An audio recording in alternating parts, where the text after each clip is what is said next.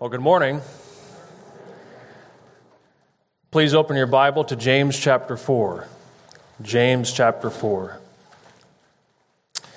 This morning we will be looking at verses 1 to 2.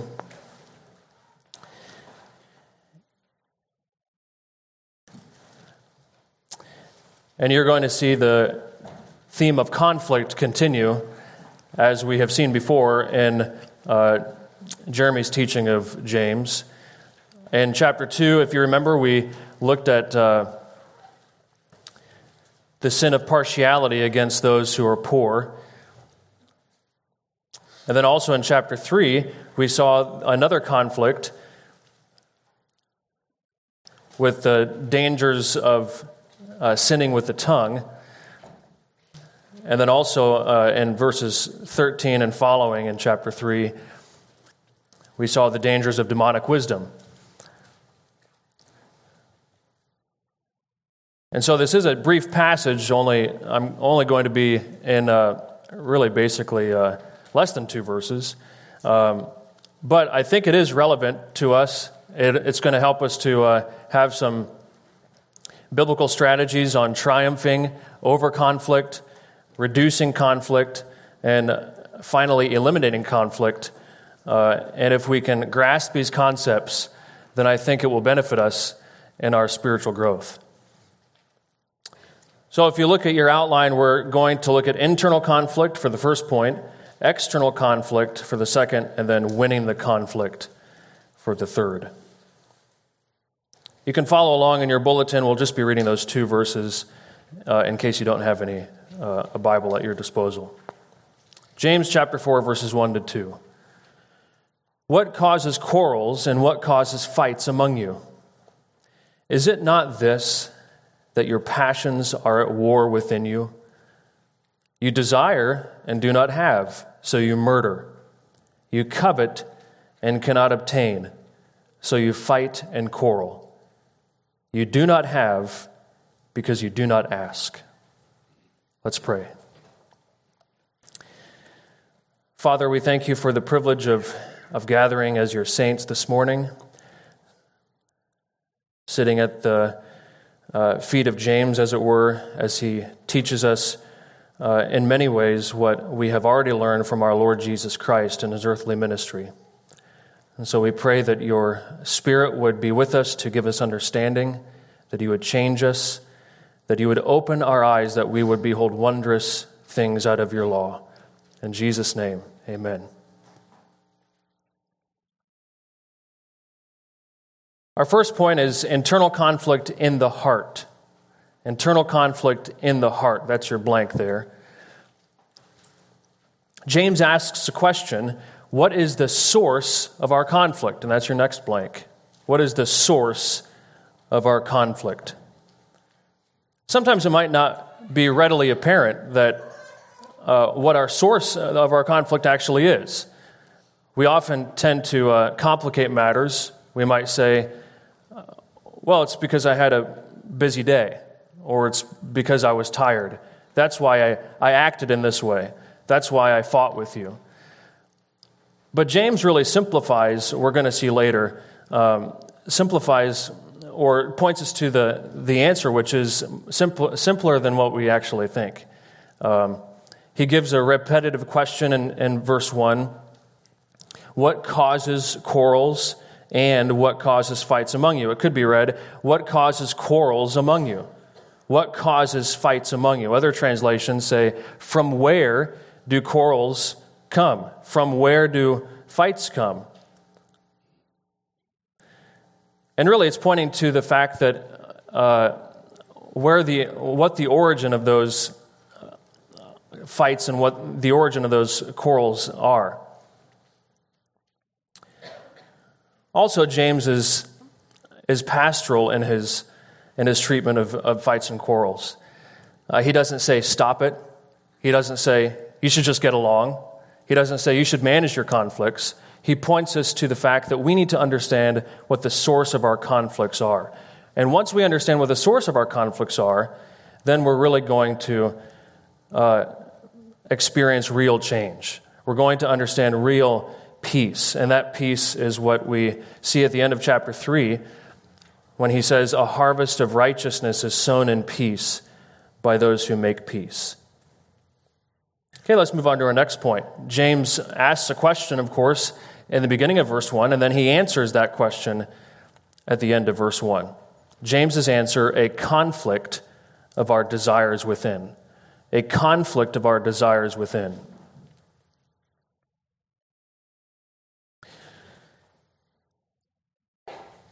These are passions or cravings or desires. Those are uh, all really pointing to the same uh, word that James uses.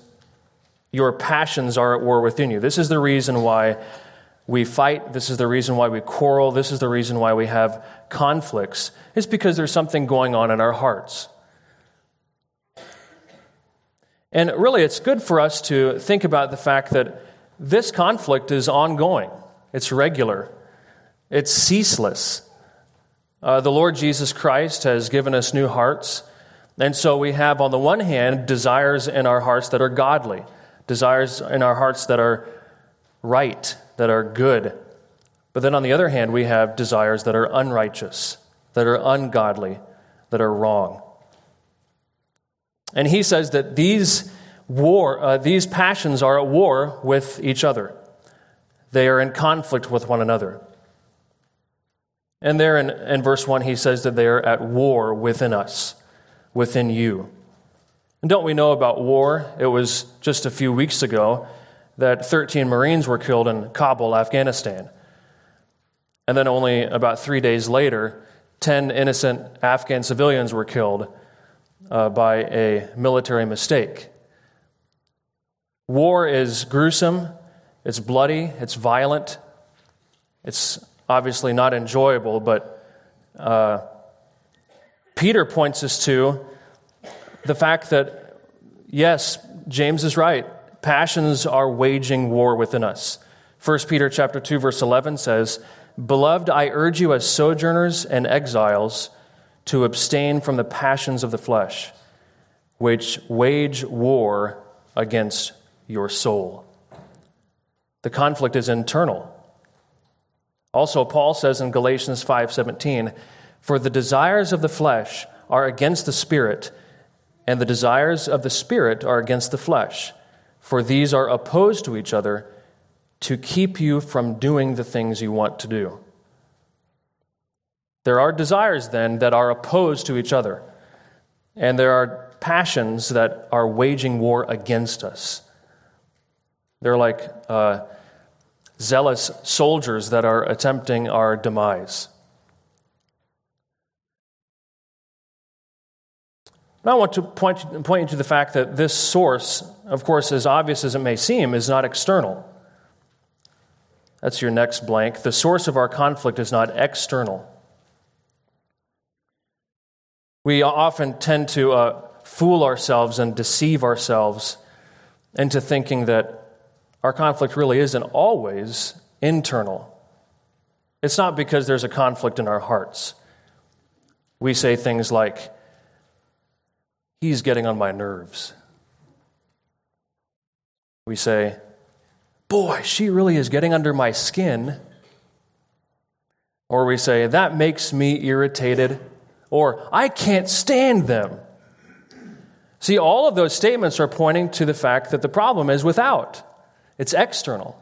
James tells us that the problem is internal. There's a conflict in our hearts. So we can blame other people. At the end of the day, the problem is within. We can blame our circumstances. We can say, and we mentioned this before, but we can say, I just had a bad day. That's why I'm so angry, or that's why I'm a little bit on edge. That's why my temper is so short. And I want to remind you that this is the reason then for the baby crying because he doesn't have his pacifier, all the way to why Hitler invaded multiple countries in World War II. James tells us that whether it's on one end of the spectrum or the other, the problem is the same it's a conflict in the heart. And remember, James says in verse 1 Is it not this? As if they already know it. You, you, know, you know this to be true. And we've, and we've heard many times uh, through the first three chapters of James that James aligns so closely with our Lord's teaching, specifically the Sermon on the Mount. And so I want to read to you what Jesus thinks about conflicts in the heart. Matthew chapter 5 verse 28 he says, "But I say to you that everyone who looks at a woman with lustful intent has committed has already committed adultery with her in his heart." He says in Matthew 12, 33 to 34, Either make the tree good and its fruit good, or make the tree bad and its fruit bad, for the tree is known by its fruit. You brood of vipers, how can you speak good when you are evil? For out of the abundance of the heart, the mouth speaks. And then Matthew 15, what comes out of the mouth proceeds from the heart, and this defiles a person. Christ does not say, other people defile you, or your circumstances defile you.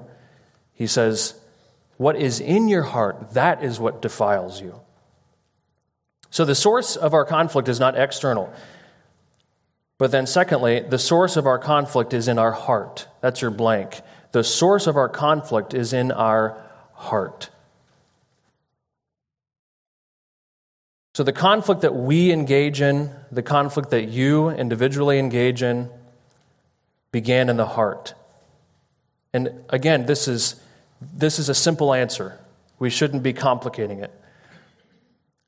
Uh, I want to point you to three different desires. Of course, this isn't meant to be an exhaustive list, but three different kind of desires that we may have uh, before external conflict comes about. What kind of desires are raging within us that are, that are not necessarily good, that are not godly or righteous? Number one, you could say, I want something evil. That's your blank. I want something evil. That's probably the most obvious out of all of those desires. I want something evil. We all know that it's, it's wrong to be in defiance against the Lord if He tells us to not touch something like in the Garden of Eden. Well, that's pretty clear that Adam and Eve were, uh, well, off the rocker. They weren't even trying to uh, be sneaky about it. Outright, you can't touch the, you can't eat of the tree of the, of, of the, the tree of the knowledge of good and evil. And they went ahead and they ate of the tree of the knowledge of good and evil. But some other biblical examples would be Achan. Achan in Joshua chapter 7, this was his confession to Joshua. He said, Truly I have sinned against the Lord God of Israel, and this is what I did. When I saw among the spoil a beautiful cloak from Shinar, and 200 shekels of silver, and a bar of gold weighing 50 shekels, then I coveted them and took them. Of course, that's direct defiance, direct disobedience against the Lord. It's an evil thing. Of course, that came after one of the commandments you shall not covet. Okay, another biblical example would be Moses striking the rock. This is in Numbers chapter 20 at Meribah. This is what the Lord said to Moses Take the staff and assemble the congregation, you and Aaron your brother, and tell the rock before their eyes to yield its water. So you shall bring water out of the rock for them and give drink to the congregation and their cattle. And then only a few verses later, and Moses took the staff from before the Lord uh, as he commanded him, excuse me, and a few verses later from that, and Moses lifted up his hand and struck the rock with his staff twice, and water came out abundantly, and the congregation drank, and their livestock. Exactly the opposite of what God told him to do. Speak to the rock, and he didn't speak, he struck the rock. What are some practical examples, though, of wanting something evil? You might want uh, ease in your life. Come home and there's nothing to uh, work on if you're a husband and you have maybe some projects. You've had a long day at work and you're tired, and you've already had to deal with uh, maybe a cranky boss. And so you come home and all you want to do is just watch television. Maybe the Iowa State game is on. And you don't and you just want to be left alone. Well, the fact of the matter is it is evil to just want a life of ease because that's a life that centers around yourself. You're not looking at how to serve your wife, you're not looking at how to train your children. Your priority then is maybe I want to watch the Iowa State game and I want to sit in my La-Z-Boy. And so, yes, that's, that's an evil thing to want. It could even be as simple as your wife would like help washing the dishes. And maybe you're working on a project and you prioritize your project over your wife. That seems like it's against the vows that you made to her at your wedding. To love her, to protect her, to sacrifice for her, even as Christ has loved the church. Okay, so number two, another desire, another kind of desire that may not be something that we think of right away would be I want something good. I want something good as your blank. Some biblical examples for this kind of desire would be Sarah with Abraham. They had waited a long time to have children, and Sarah was growing impatient, and she had offered Hagar, her servant, for Abraham to lie with to have children. Now, of course, the sin of adultery is wrong, but the desire for children is good. But she had placed that desire as the priority, and she says in Genesis 16:5 to Abram, "May the wrong done to me be on you. I gave my servant to your embrace, and when she saw that she had conceived, she looked on me with contempt. May the Lord judge between you and me."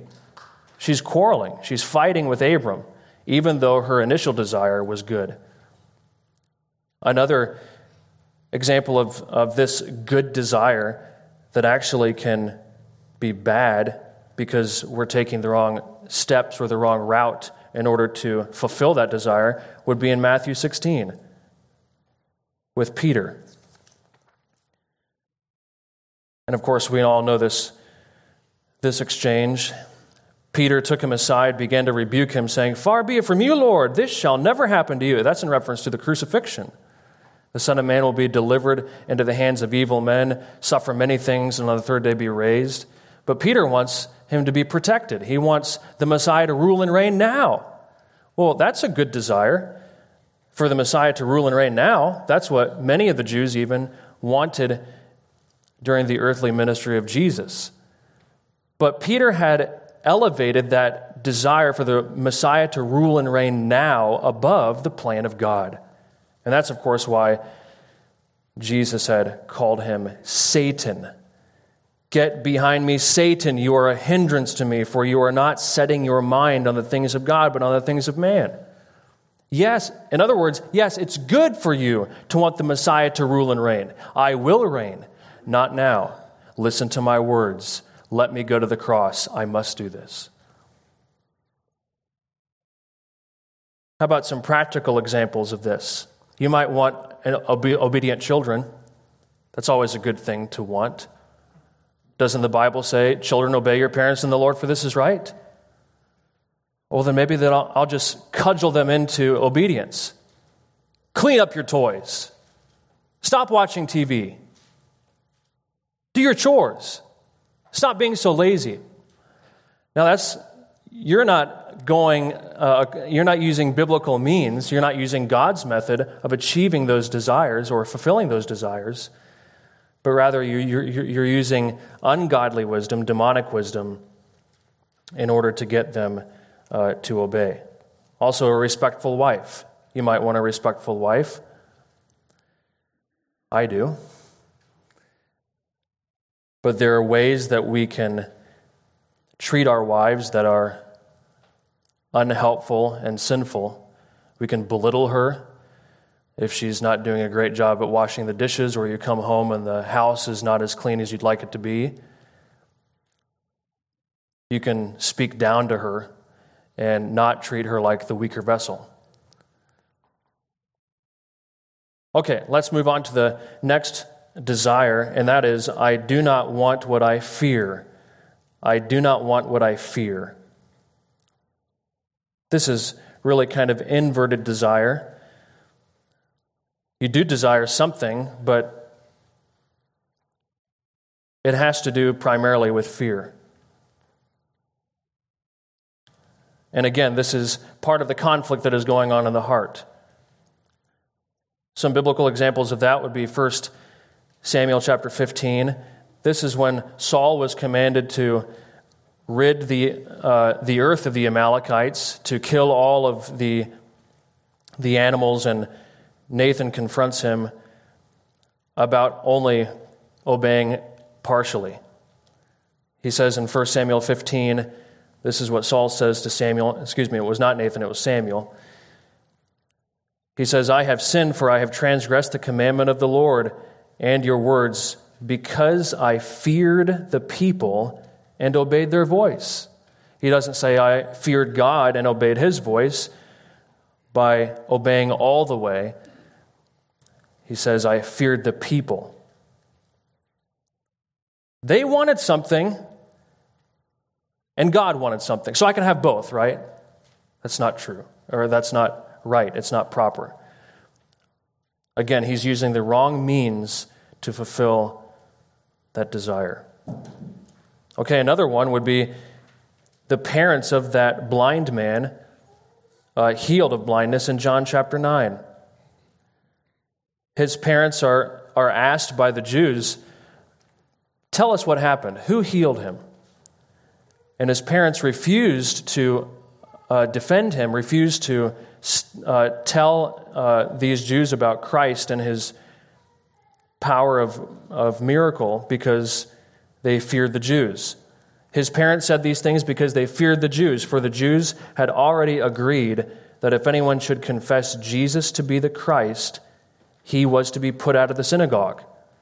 I don't want to be put out of the synagogue, so I won't say anything. You can just talk to somebody else. I'd be a little bit embarrassed if I actually said what other people would say. It might be a little bit of a sacrifice. Okay, what are some practical examples of that? Could be in evangelism. I experienced that many times. I don't want to look like a weirdo. I don't want to be ostracized. So I don't really want to tell people that I believe in Jesus or I actually really believe what the Bible says. Or, I don't want to be late to church. Boy, that'd be bad. Starts at 9 o'clock. Or, the children need to be disciplined, but I'm in the grocery store. And other people are looking at me. Man, and my blood pressure is rising. I don't like this. They don't like this. I want to get out of Dodge and just go to the car. So I'm going to fear the ridicule of man. That's really what I, that's what it comes down to. I, f- I fear men looking at me strangely. I fear men more than God. I think all of us would have those desires. I want something good, but I'm taking the wrong route to get it. I want something evil. And of course, it doesn't really matter what the route is. If you want something evil, it's going to be evil regardless.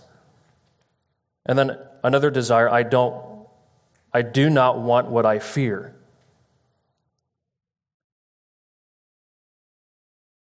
So let's move on to the second point external conflict with others. So James asks the question what causes quarrels and what causes fights among you? And then he answers that. Is it not this? Yes, the Lord Jesus Christ did teach this that your external actions are only a reflection of what is going on in your heart. Is it not this, that you, your passions are at war within you? And then he tells us how that conflict progresses. It starts in the heart, and then it ends in fighting and quarreling with other people. You desire and do not have, so you murder. You covet and cannot obtain, so you fight and quarrel.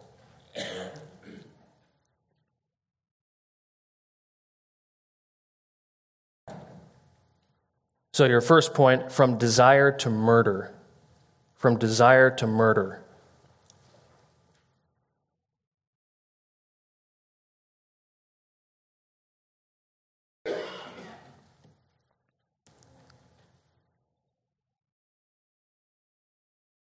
And this might seem like an exaggeration to some of us. Desire to murder. I, I don't want to murder someone. I don't really want to kill them. I mean, it's only that I'm just a little bit irritated.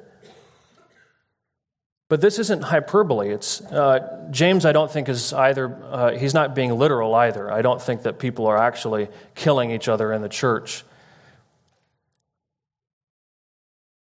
But he does put our sin in its proper light. We tend to minimize our sin, don't we?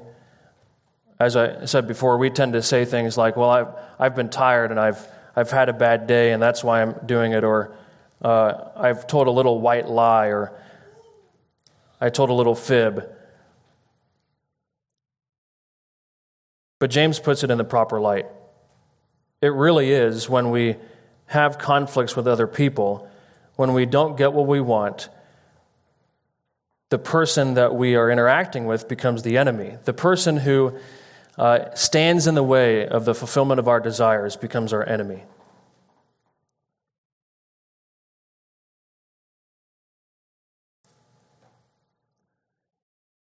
I want to point you to two, two things. The first one is things are worse than you think with regard to that desire uh, bad desire, and then uh, resulting in murder. Things are w- worse than you think.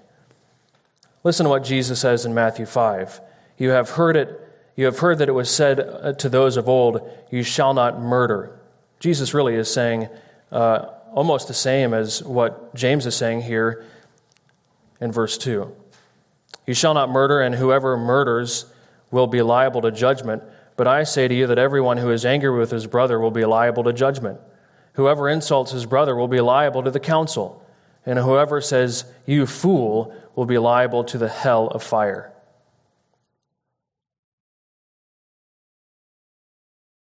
And James even speaks in the same way in chapter 5, verse 6. And this is with regard to the rich who are mistreating the poor. You have condemned and murdered the righteous person, he does not resist you. And I think the way that those rich people are murdering the poor people are by them keeping back by fraud their wages. They refuse to give them a paycheck, and therefore they are murdering them. But what Jesus is saying, what James is saying, is essentially our fights and our quarrels, if we're willing to fight for getting what we actually want, then that's tantamount to murder.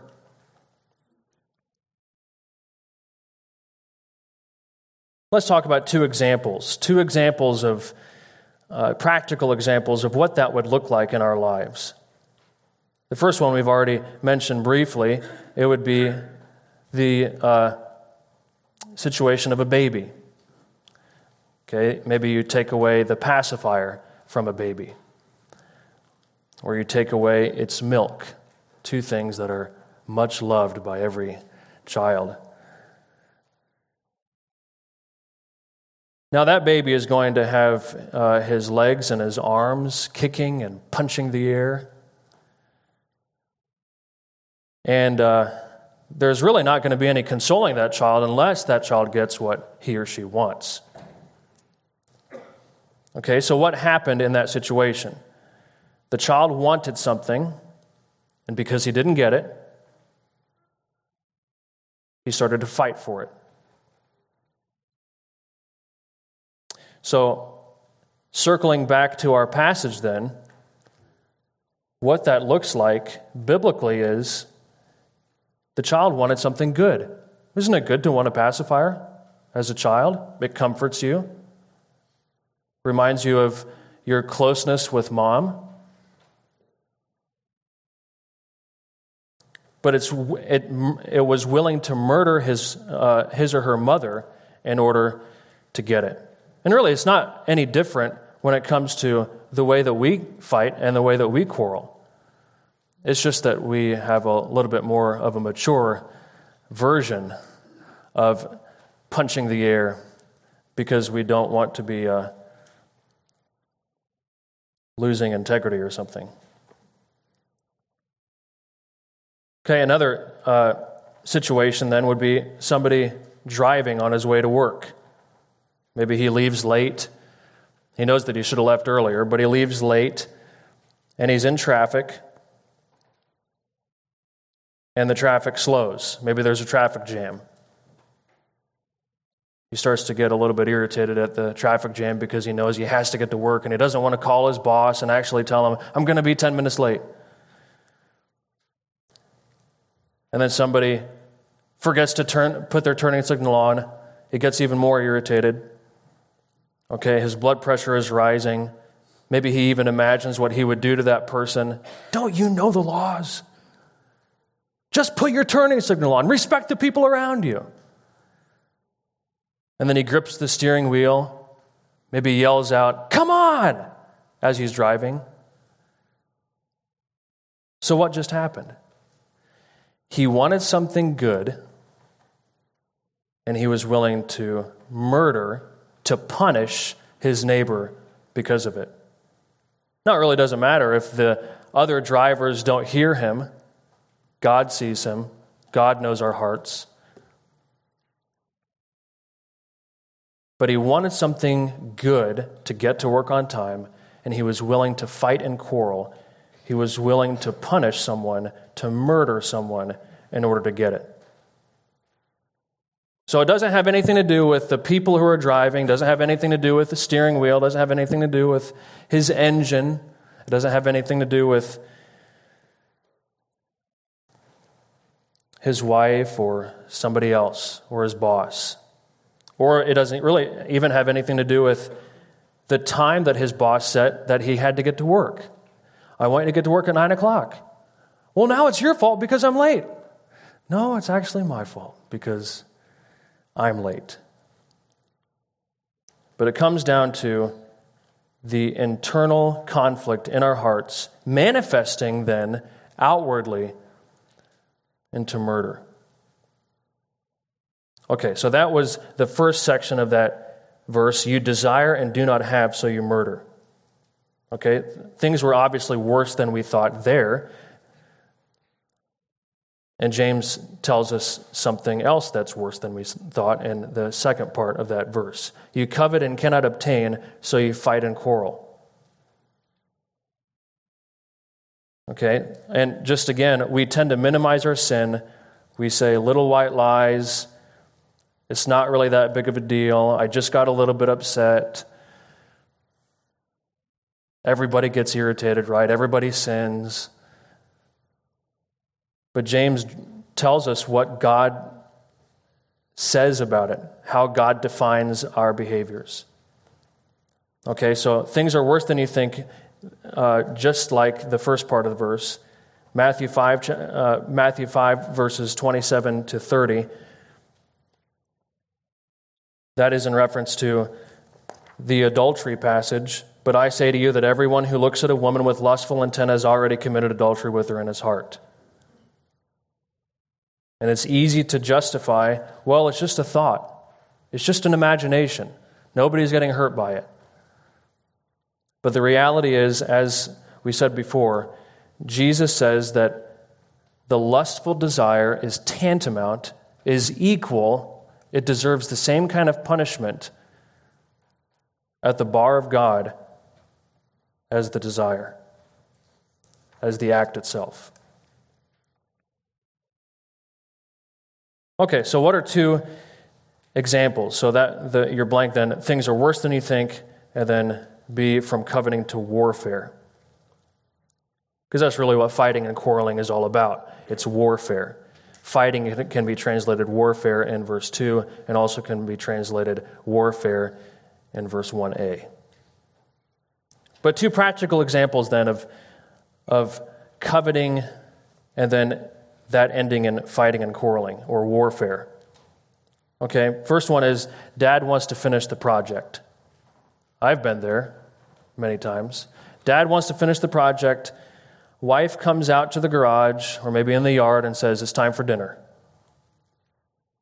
Well, dad has already decided that this has to get done.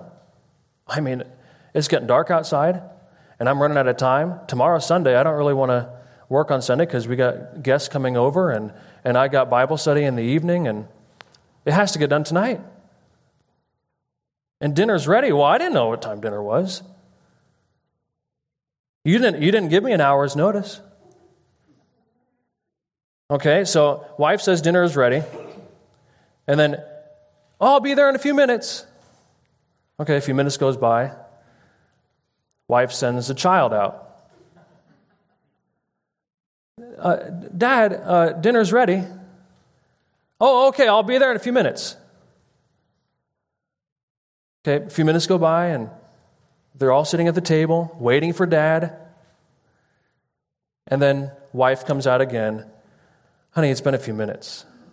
You said that you would be there in a few minutes. Well, yeah, will you just stop bothering me? This is important, okay? Okay, so he has now, just like we said before, he has a good desire. It's good to get, want to get the project done, but he's willing to fight and quarrel with his wife in order to get what he wants. He's willing to war with his wife to get what he wants. Listen to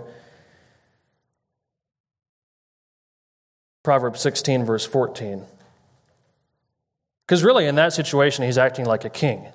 Well, I have authority, so shouldn't you bow down to me? I mean, it's all, it's, this is all about my plans. It's not about your plans. And it really doesn't even matter if I've been unfaithful to my word. You should be revolving all of your plans around me. Proverbs 16, 14, a king's wrath is a messenger of death, and a wise man will appease it. If you would be wise, wife, then you would just appease my wrath because I'm angry that dinner is ready and you're not waiting for me. Okay, how about another situation? Mom wants to finish dinner. I do like dinner, so maybe that's the reason why I have two examples about dinner. Okay, mom wants to finish the dinner, and the children are arguing in the other room. Maybe they're arguing over a toy. I had it first. Give it back to me.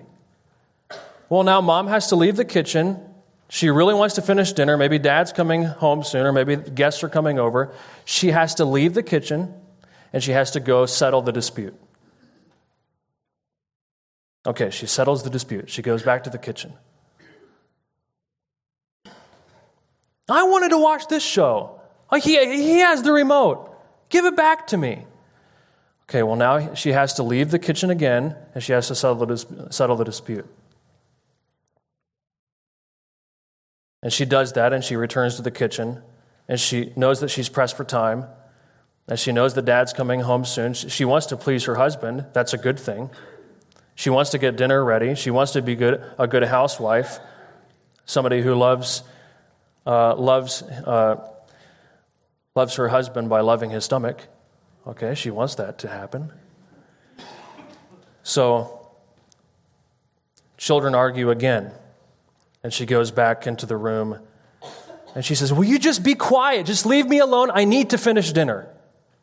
Okay, at that point now, you have seen the fact that she is willing to engage in warfare with her children rather than being patient and kind and loving long suffering, and training up her children in the way that they should go. And of course, the children comply. Oh, mom's so angry, so I don't. okay, okay, we'll be, we'll be quiet, mom. I'm, I'm so sorry. I don't want you to be angry anymore. Okay, well, it worked. But just because it worked doesn't mean that it's good. Doesn't mean that God is honored doesn't mean that God is pleased. So you have a good a good desire and you have the wife willing to engage in warfare with her children.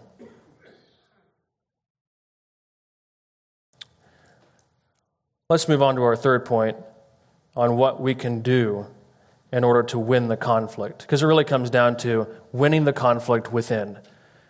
We have to win the conflict in the heart. It's not about primarily, it's not, these are factors that could influence us, but it's not primarily about other people. It's not primarily about the circumstances. It's not primarily about making sure that dinner gets prepared in time or the project needs to get done.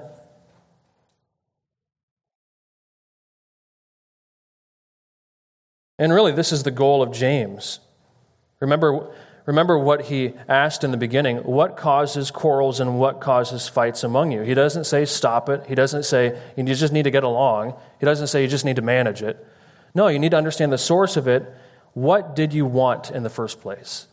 And then there's going to be real change, at least the beginning of change, once we understand what the source of our conflict is. So that's the goal of James. That should be our, our goal. And like I said before, hopefully this is going to reduce conflict and it's going to, in some cases, eliminate conflict completely in our lives if we really get a handle on, on these principles. Okay? So these are some implications. That, so that was your blank. Winning the conflict within. These are some implications of what, uh, of some implications of the teaching of James. Number one, stop blame shifting. Stop blame shifting. We had talked about this before that Adam in the Garden of Eden, after he was confronted by the Lord God, with regard to uh, eating the fruit. He said, the, the woman whom you gave to be with me, she gave me fruit of the tree, and I ate. It was the woman. And then remember 1 Samuel chapter 15.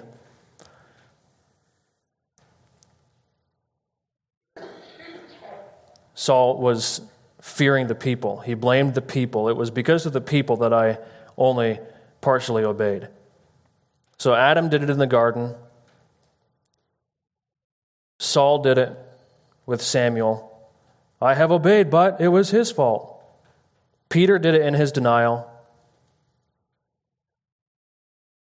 And we need to stop doing it if we're going to really change. So just point the finger to us. This is my fault. It's my fault that I'm in conflict It's my fault that I'm fighting. Okay, secondly, identify the root desire or fear.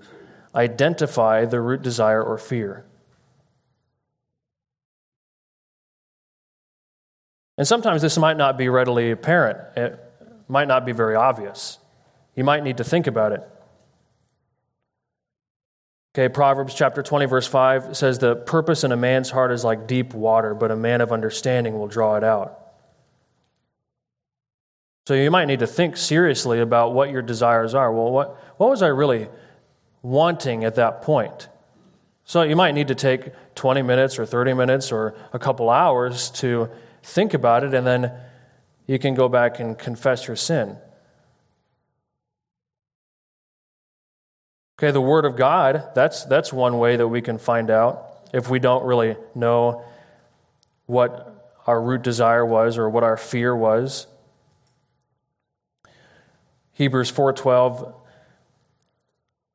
The word of God is living and active and sharper than any two-edged sword and dividing the thoughts and intentions of the heart. It can reveal what our intention was. It can reveal what our motives were in the first place. Or Psalm 139 this is a great prayer. Search me, O God, and know my heart. Try me and know my thoughts and see if there be any grievous way in me and lead me in the way everlasting. Lord, take your magnifying glass, put it over my heart, and help me to see what was really going on. Okay, thirdly, We shouldn't only stop blame shifting, we shouldn't only identify the root desire of fear, but we should repent and confess to the Lord. Because that's ultimately who the sin is against, is to the living God. Listen to what David says in his prayer in Psalm 51 Against you, you only have I sinned and done what is evil in your sight, so that you may be justified in your words and blameless in your judgment. Well, David, you sinned against Uriah. You sinned against Bathsheba. You didn't sin against God. Oh, no. God is the one who made the laws, He made the commandments. And so ultimately, yes, He is the one who we have sinned against. He is the one, God is the one who has told us to not quarrel and not fight. God is the one who has told us, receive my wisdom, be peacemakers, sow a harvest of righteousness in peace. And so if we're not sowing a harvest of righteousness and peace, then we are de facto not obeying Him. And it needs, of course, to be permanent change too. We can feel badly about, about our actions, and then we can just continue doing it over and over and over again. That might be a sign that we haven't actually identified the root desire or fear.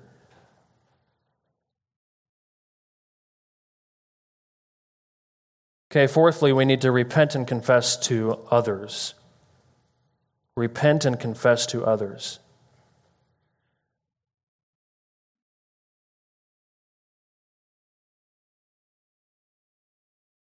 Okay, Matthew 5, chapter, uh, Matthew 5, verses 23 to 24.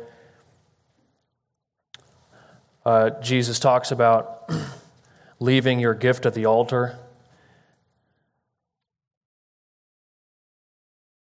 and going and settling a dispute with your brother.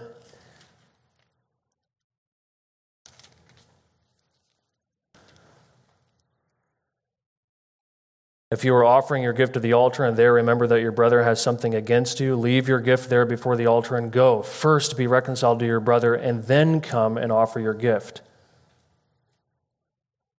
And then of course also James 5:16. This is at the end of our our book confess your sins to one another that you may be healed. True healing, true change is going to come when we confess our sins to each other. And this goes for confessing our sins to the Lord and also re- confessing our sins to each other. We need to be real about this. I, I was using my tongue like drawn swords. I, I was engaging in warfare with you. I was willing to fight you in order to get what I wanted. I was willing to punish you because you were not bowing down to me. It sounds extreme, but it's biblical. This, this is the reality.